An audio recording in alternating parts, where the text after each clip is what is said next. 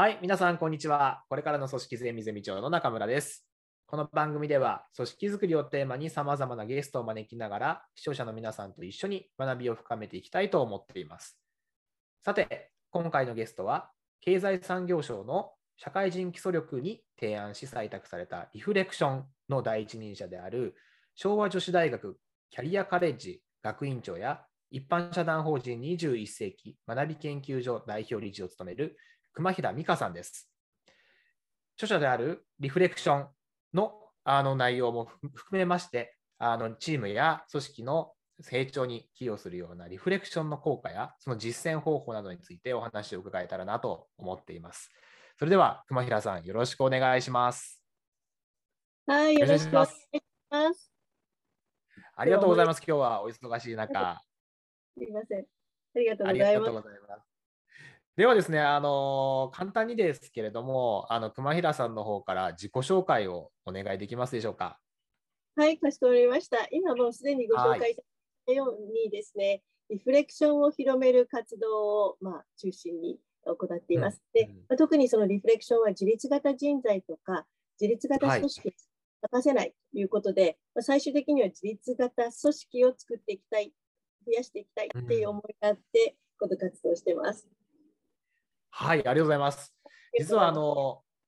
熊平さんにはあの僕があの経営に関わ関わっているあの作る場でもあのワークショップをやっていただいて、はい、そうちょうど。あの若手向けのリーダー層に向けてですね、うんあのこのリフレクションのあのフレームワークをあの学ばせてもらったこともありますね。ありがとうございます、その機会を。こちらこそありがとうございます。まだね、本が出る前だったんですけど、いち早くそうですね。取り組んでいただいて、本当にありがたかったです。いえいえ、とんでもないです。あの本はあのちなみにいつ発売されたんでしたっけ？このリフレクションという本ですけど。今年のあ3月。今年です。うん。そっか、3月ですね。じゃあ意外と最近なんですね。あのそう最近。うん。うんうんうん。なるほど、なるほど。まあ、先ほどね、あの、イントロでもご紹介しましたけれども、その名もリフレクションっていうタイトルのですね、あの、青い本があの出てますので、ぜひ、あの、皆さん、今日リスナーの皆さんはですね、その本を Amazon でポチっていただいて、まあ、書店でもいいですけれども、あの、はいぜひ学びをね、深めていただければと思いますが、すねあの、まだ、うん。はい、あの本を読んでない方もいらっしゃると思いますんで、うんちょっとあの今日はあの基礎的なところからあの熊平さんにはちょっとお伺いしたいなと思ってるんですけれども、あの早速、あのゼミ長として質問をぶつけさせていただいてもよろしいでしょうか？はい、お願いいたします。はい、ありがとうございます。では早速あの質問にあの移りたいなと思ってるんですけれども、あのそのそもそもそのリフレクションっうんていうあのキーワード、まあ、リフレクションを通じてその自立型な組織を作っていくって先ほどおっしゃいましたけれどもはい、まあ、リフレクションって何なんですかっていうところからですね、あの本当に基礎的な質問で申し訳ないんですけれども、まずこれをですね、あのお話しいただければなと思ってます。はい。この基礎的なはい質問っておっしゃってますけど、とっても難しいご質問でして、うんうんはい頑張ってご説明してみたいと思います。ままずありがとうございます。はい。リフレクションっていうのは、内省するっていう、うんうん今後ではそういう役になるみたいなんでですけど、なんか反省っていう方がポピュラーじゃないですか。うんそうです。ね。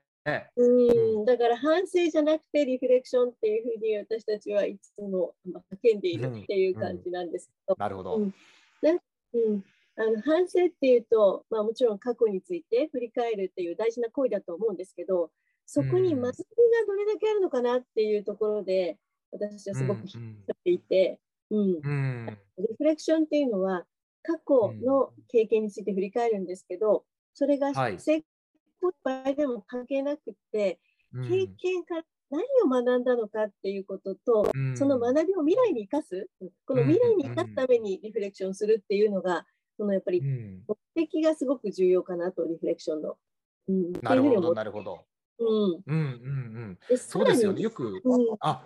うん、ああごめんなさい。そううんまさに内省と反省ってあの似てること、似てるというかあの漢字として似てる言葉じゃないですか。ねななんか、あの間違いがちというか誤解されがちだなっていうのは僕も感じてますね。ううんん。で多く目の方的が違うということなんですね。そううん多くの方がやっぱりね、学校教育でね、反省っていう習慣を身につけてる気がしていて、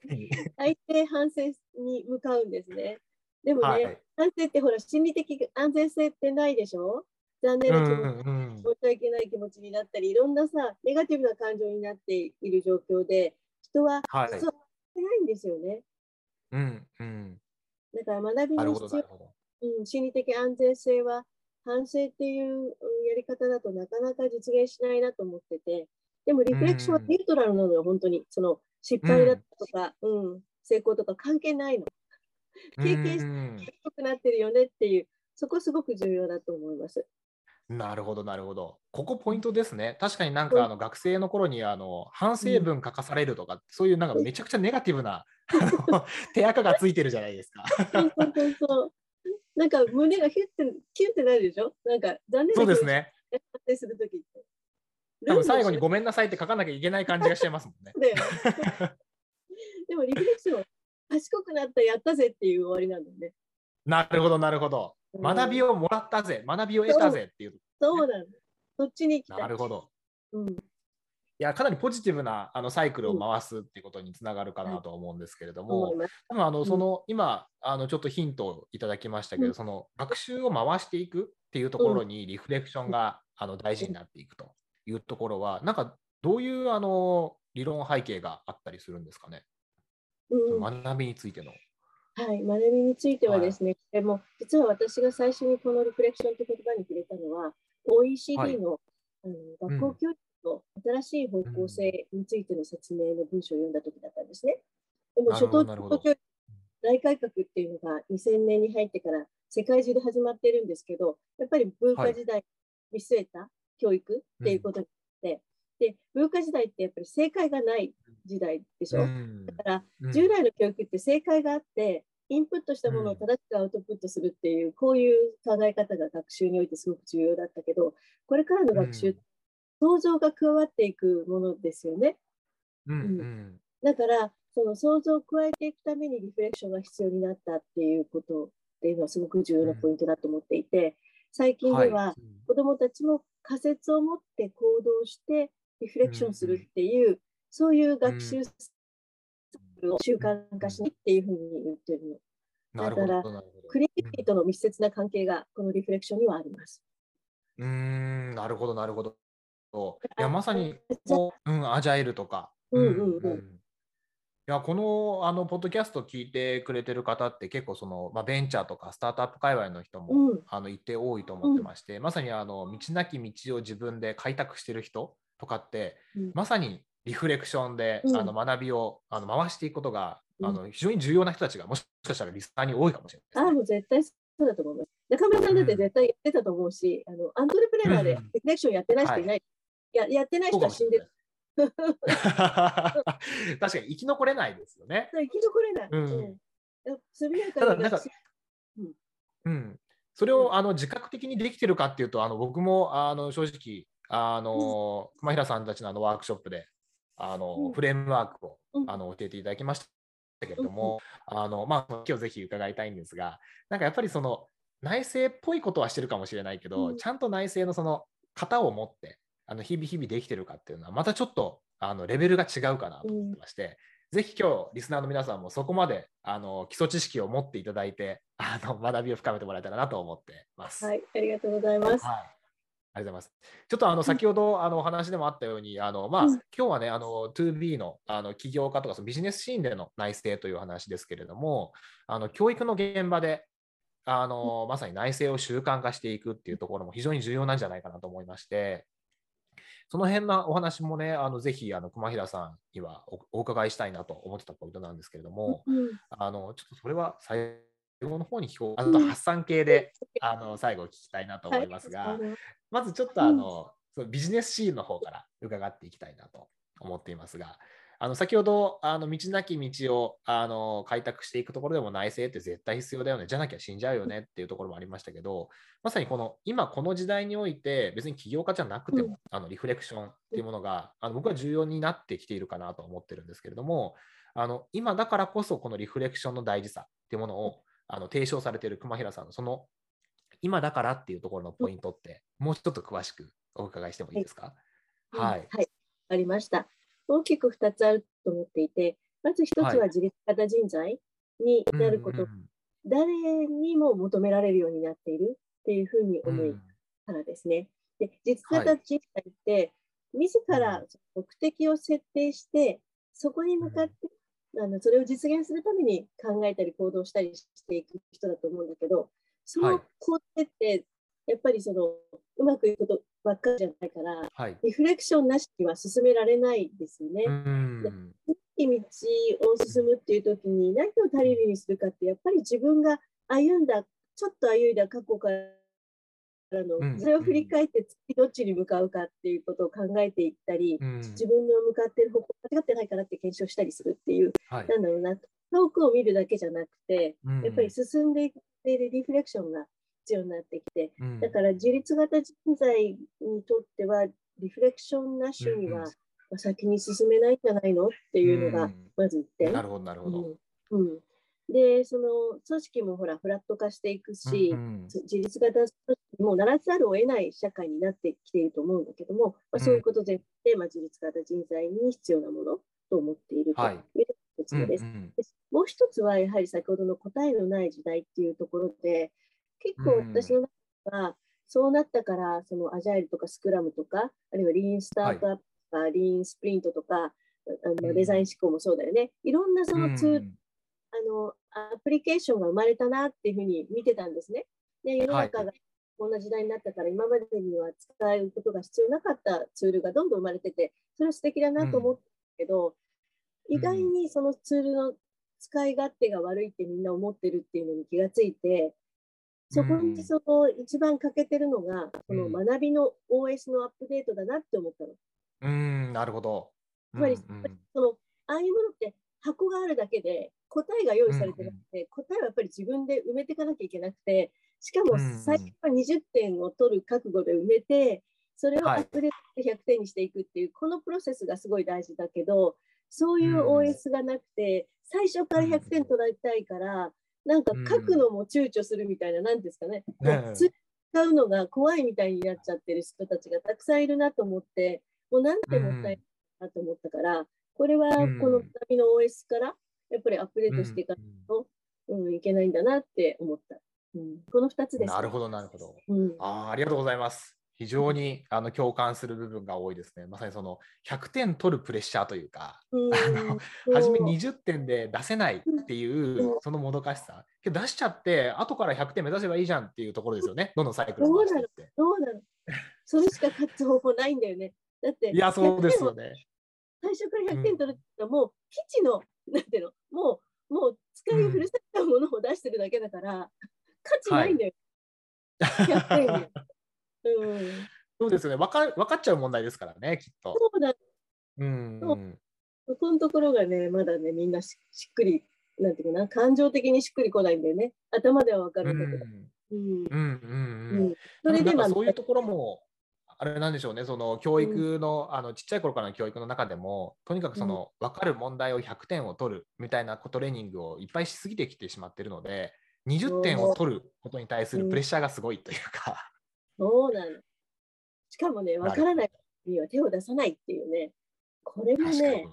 テストのテクニックとしてすごくね、やっぱり複雑な問題からみんなが逃げる理由になってんじゃないかなと思ってるけど。なるほどな。いや、そうですよね。この問題分かる人って聞きますもんね。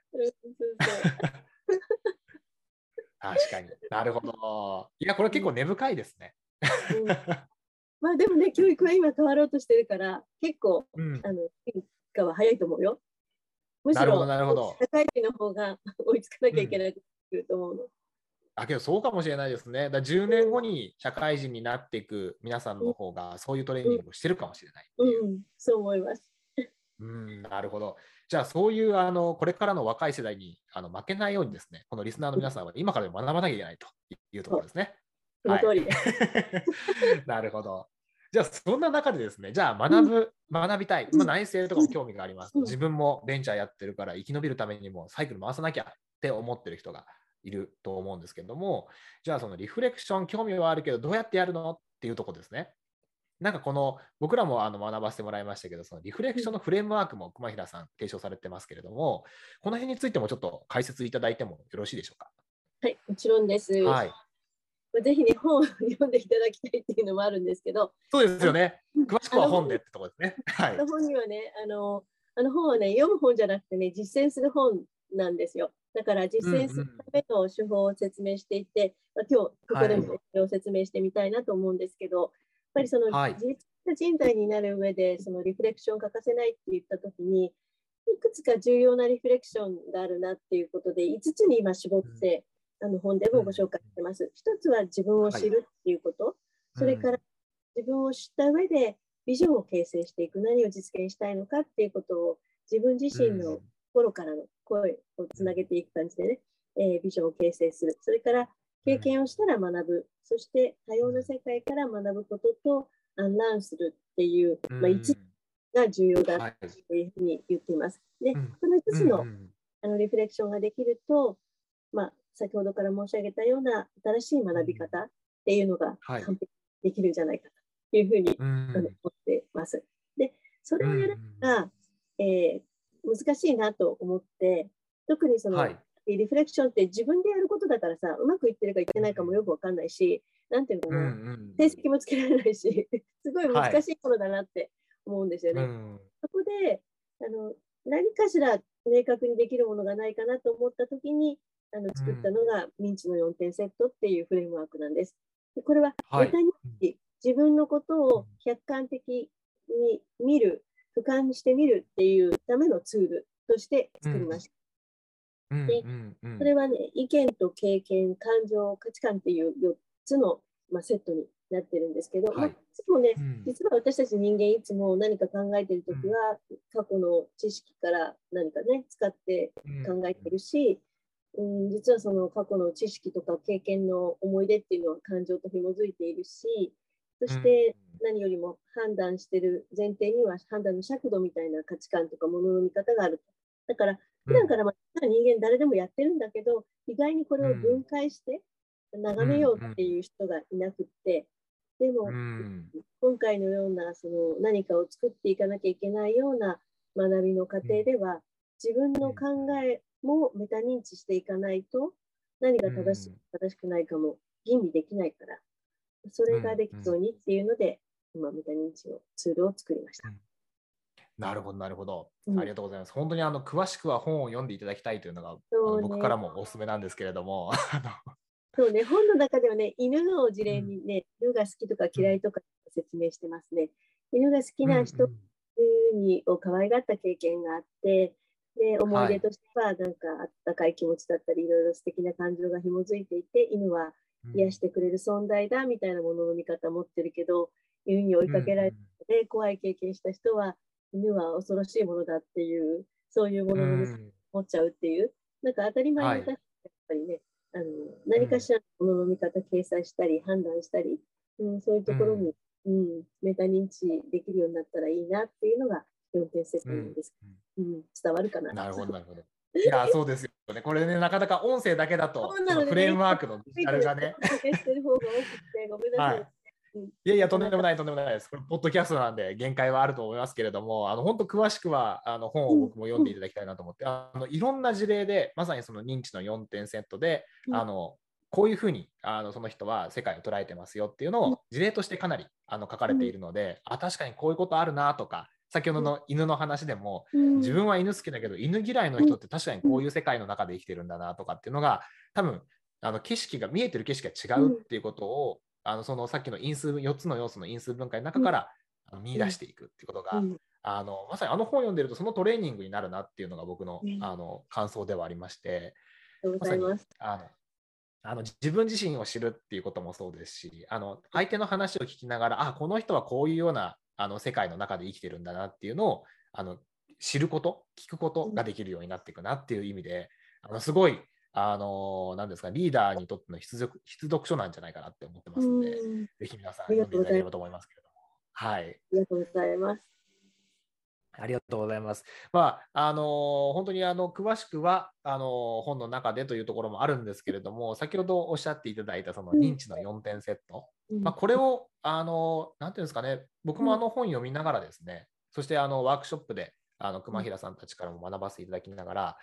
あのやっぱり切り分けて考えられてない人っていうのが大半だなっ自分自身もそうだったなっていうふうに思うんですよね。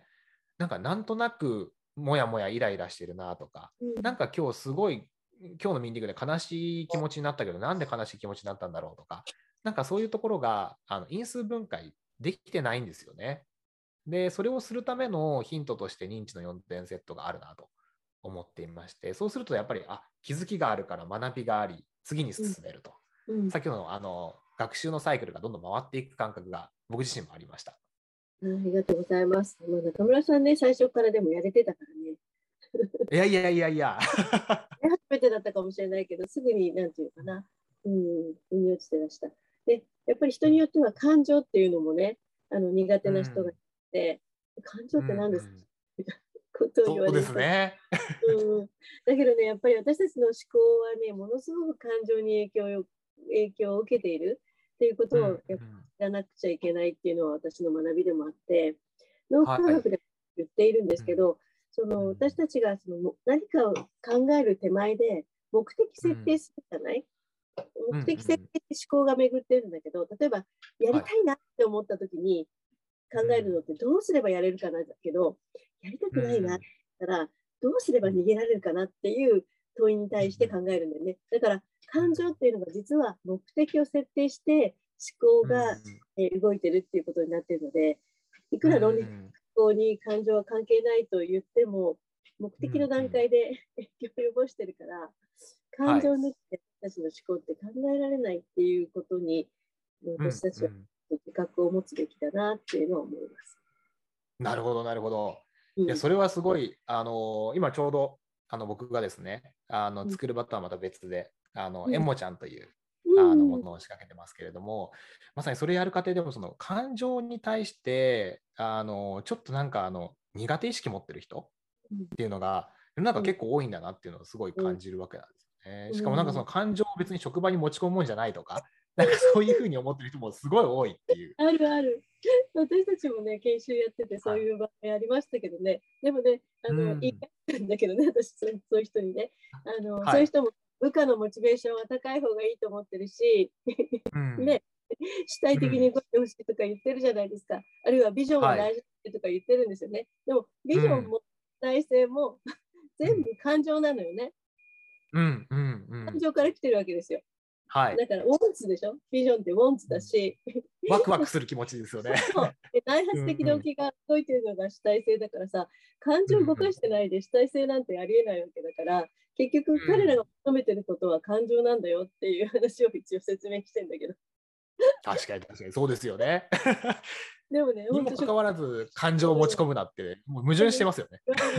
いや、だからちょっと待ってくださいみたいな。ただ、感情的にないよねっていうね、そこですよね。うん、うん、そうですね。そう確かにその感情的になることと感情を大事にすることはまた別ですからね。うんうんまずまたほら AI の時代になって人間の武器ははい感情って言われてるじゃないですか。うん 感情ちゃんと使わないと AI に負けちゃうね、私たち。そうですね。まさに感情って一つのあの本にも書かれてましたけど、あのサインだというところですよね。ちゃんと自分のあのその嫌だっていう、逃げたいっていうところとか、あのうん。自分が大事にしているものが満たされているっていうことへのサインだったりとか、そう。だから課題発見とかさ、まあ、ビジョン形成もそうなんですけれども、課題を発見するって私はその感情がセンサーだなと思うんですよ。はい。感情が嫌だと思うことっていうのはうん。自分が願っていることじゃないことだから、まあ、うん。課題なんで、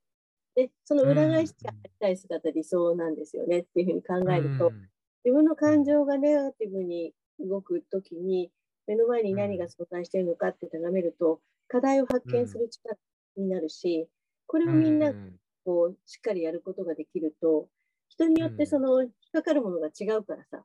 ある人はうん。明るい雰囲気が大好きっていう人もいるし、ある人は冷静に考えたいよねみたいな人もいるし、うん。それぞれがね、うん。課題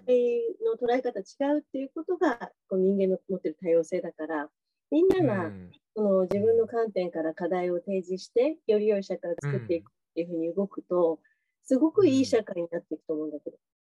うーん、そうですね。いやー、本当に、あの、認知の4点セットのあの中でも、その感情と価値観っていうのもありますけれども、その価値観が満たされてれば、ポジティブな感情になるし、そうん価値観が満たされてないとネガティブになるし、ある意味感情っていうものがセンサー機能として機能してるってことですよね。思います。うん。うん。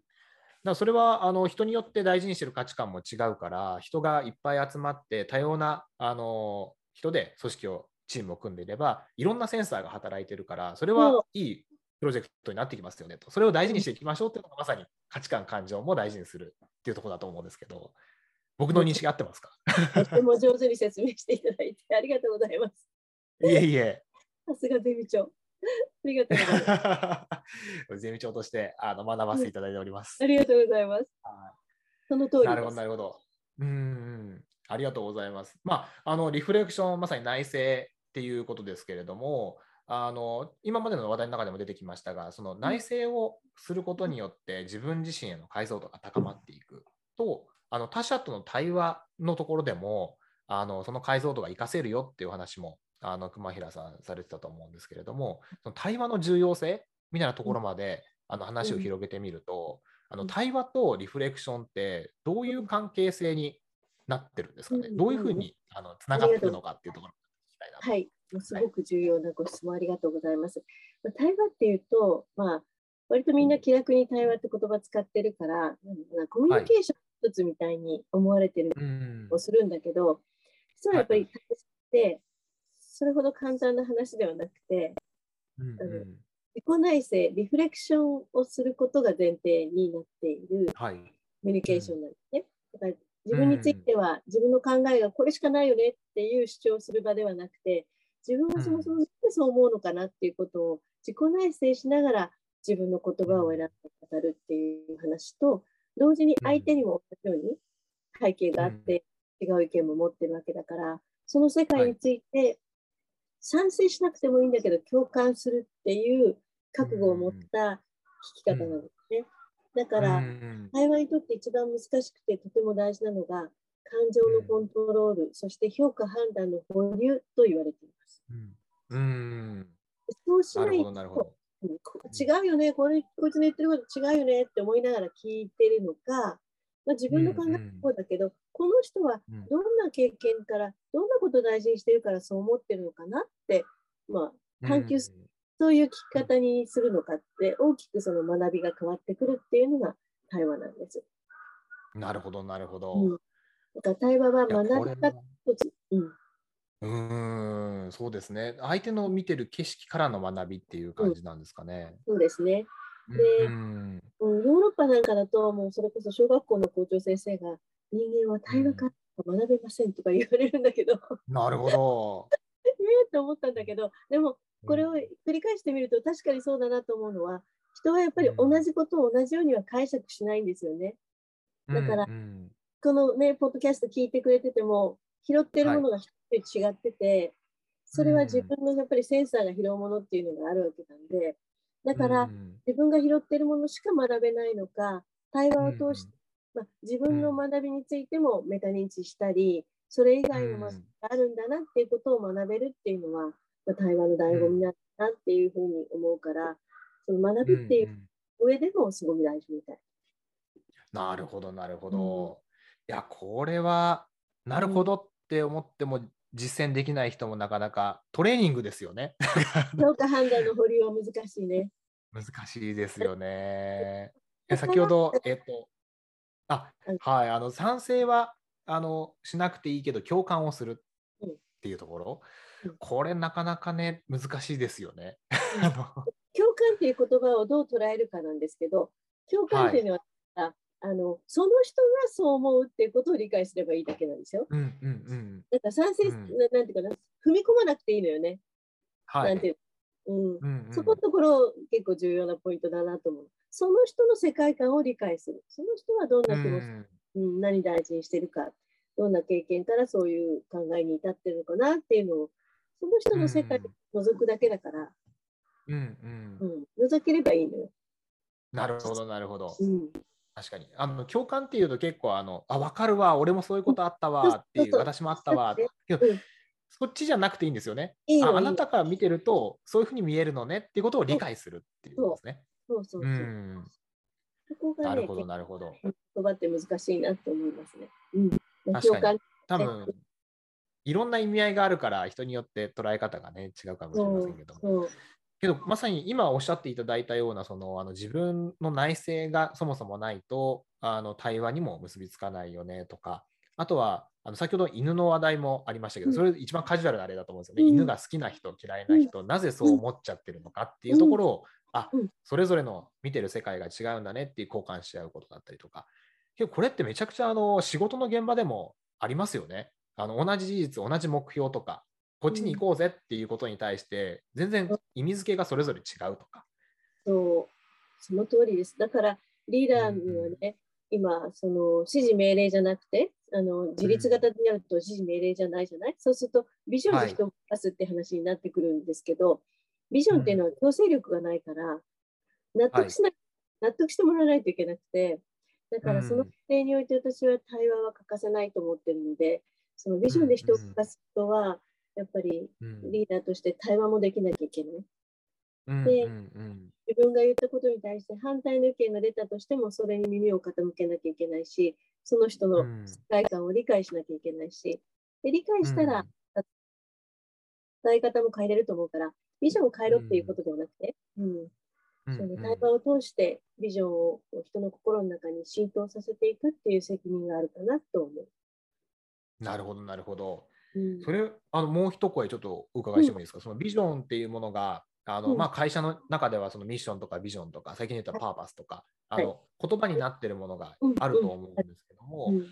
えばその言葉っていうものは一つの例えばフレーズという意味ではあの一つかもしれないけども先ほどのお話でそれをどう解釈しているのかっていうのは結構人によって違うから、はい、じゃああなたはこれをどう解釈してるんですか？っていうのをお互いに対話し合うことであの本当の真の意味で同じビジョンを見ていくっていうことにあの対話を通じて結びつけていくっていうことなんですかね。うん、そう思います。うん、対話には2つの価値があって、1つは今みたいにの正しく、なんていうかみんなが理解してもらう。間違った解釈が走らないようにしていくために、あそういう捉え方しちゃったんだっていうちょっと違うものを発見したら、それをこう修正して、修正かけていかなきゃいけないから、またリーダーとしては伝え方変えていくっていうような試みが必要と思うし、もう一つの対話っていうのは、その同じパーパスやビジョンとかでもですね、そのそれに向かう理由が一人一人違うっていうのが、うん、すごく重要なところで、その,、そのビジョンに共感する理由っていうのが、やっぱりその人の原体験に基づいているし、その人が大事にしている価値観とか、この見方につながってるから、私はこういう理由でこれをやりたいっていう、私はっていうこの理由を、そのビジョンとかをつけていく。これも台湾の重要な役割だと思います。なるほど。その私はこういうふうに共感をして、ここに、これにあの一緒に向かおうと思ってるんだっていう、そこのまさに私はっていうところに、その自立型な発露があるわけですね。はい。なるほど。その間、私たちはリフレクションの中では、じはい、えー、美術を形成するリフレクションというふうに言っているものですね。うんうんうん。なるほど。なるほどクリエイティブテンションが生まれるっていうふうに学習する組織では言ってるんですが、内発的動機も溢れ出てくるっていう、うん、いい感じだと思います。なるほど、なるほど。ありがとうございます。まさになんかこれからのあのそのチームとか組織の中で、あの人がどういうふうに振る舞っていくのかっていうところでも、まあ、冒頭からあの熊平さんおっしゃっていただきましたけど、そのそれぞれが自立型な人材、自立型な人としてあのチームにコミットしていくこと、別にリーダーリーダーだけがリーダーシップを発揮している状態じゃないよねっていうのが、あのこれからの組織のあの理想の姿だよねっていうこともあの本でも書かれてたと思うんですけれども、まあ、その中でまさにあのこのリフレクションっていうことが重要になってくると。個々人がそれを実践することが大事だというそういうことになっていくんですかね。思います。だし、うん、いろんなことを、まあ、リーダーとしてはみんなにやってもらいたいと思うじゃない？そうすると、はい、求めていくわけなんだけど、大抵のものは求めると、人の主体性を奪うことになる気がするんですけど、はい。うん、だけど、リフレクションだけは、求めても絶対主体性を奪わないもの。なるほど、なるほど。うん、自分に向かうことを求めるので、うん、体制は上がる一方だと思います。うんなるほど。じゃあ本当主体性をあのどんどん高めていくためのあの、うん、日々日々の習慣なんですよね。思います、うん。なるほど、なるほど。いや、すごい素敵ですよね。これ、あの今日のお話もあのこのリスナーの皆さん聞いて、あのまずなんか本でもうちょっと学びたいなって思った方もいらっしゃるでしょうし、じゃあ、あの明日からあの自分たちの会社、組織、チームであのリフレクションの文化をちょっとでもあの埋め込んでいきたいな、自分自身も実践したいなって思ったときに、なんか何から始めればいいですよっていう、なんか熊平さんのおすすめありますか、うん。まあ、やはり認知の4点セットのフレームワークから始めていただくのがいいんじゃないかなというふうに思います。うんうん、それは、うん、自分の考え、お互いが考えを共有するっていうような、うん、そういう場面の時に、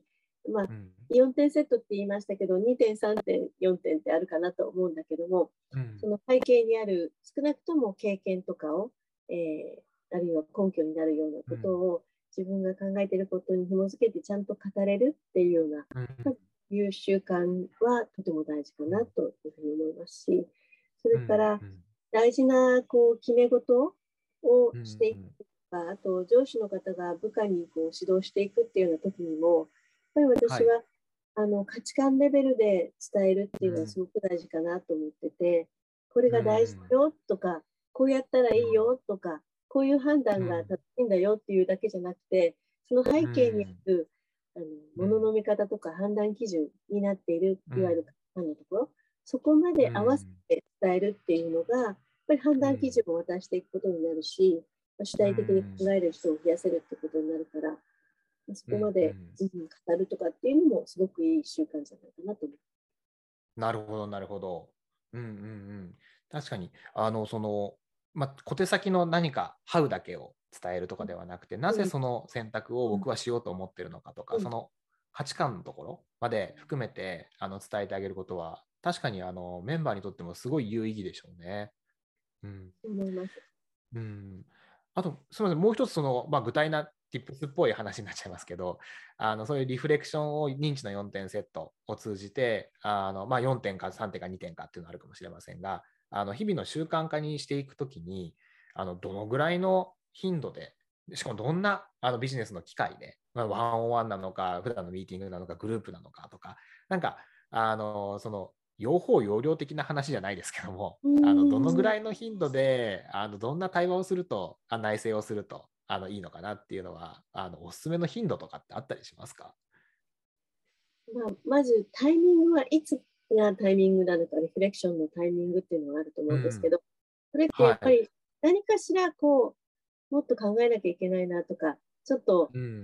出ないなとか、うん、これでいいのかなとか、ななんかこう、もやもやとか悩みとか、うん、なんだろうな、そういうこう、すっきりしないとき、もう、あ、これイエスって、もうあの100%言えるわみたいなときに、いちいちその自分の考えを吟味する必要ないんだけど、はい、ちょっとなんていうようなときは、あの4点セット。分が何を考えてるのかっていうのをメタ認知してみるっていうのはすごくいいのかなと思います。なるほど。困困った時のリフレクションって私は思う。うんうんうん、困った時のリフレクション。でね、うんうん、で最近だとアンラーンっていうのもその学びなことを手放すっていうか、はい、成功体験もね、通用しないっていうの話が出るから、なんか今までうまくいったのに、なんか今うまくいってないよねってなんでだろうみたいな時にリフレクション、うん、あ僕いいと思います。ですから、なるほど、うん、なんか困った時にリフレクションっていうのはすごく大事かなと思います。あとは、なるほど。うん、あとはワンワンみたいな時にその多様性がある時、うん、つまり、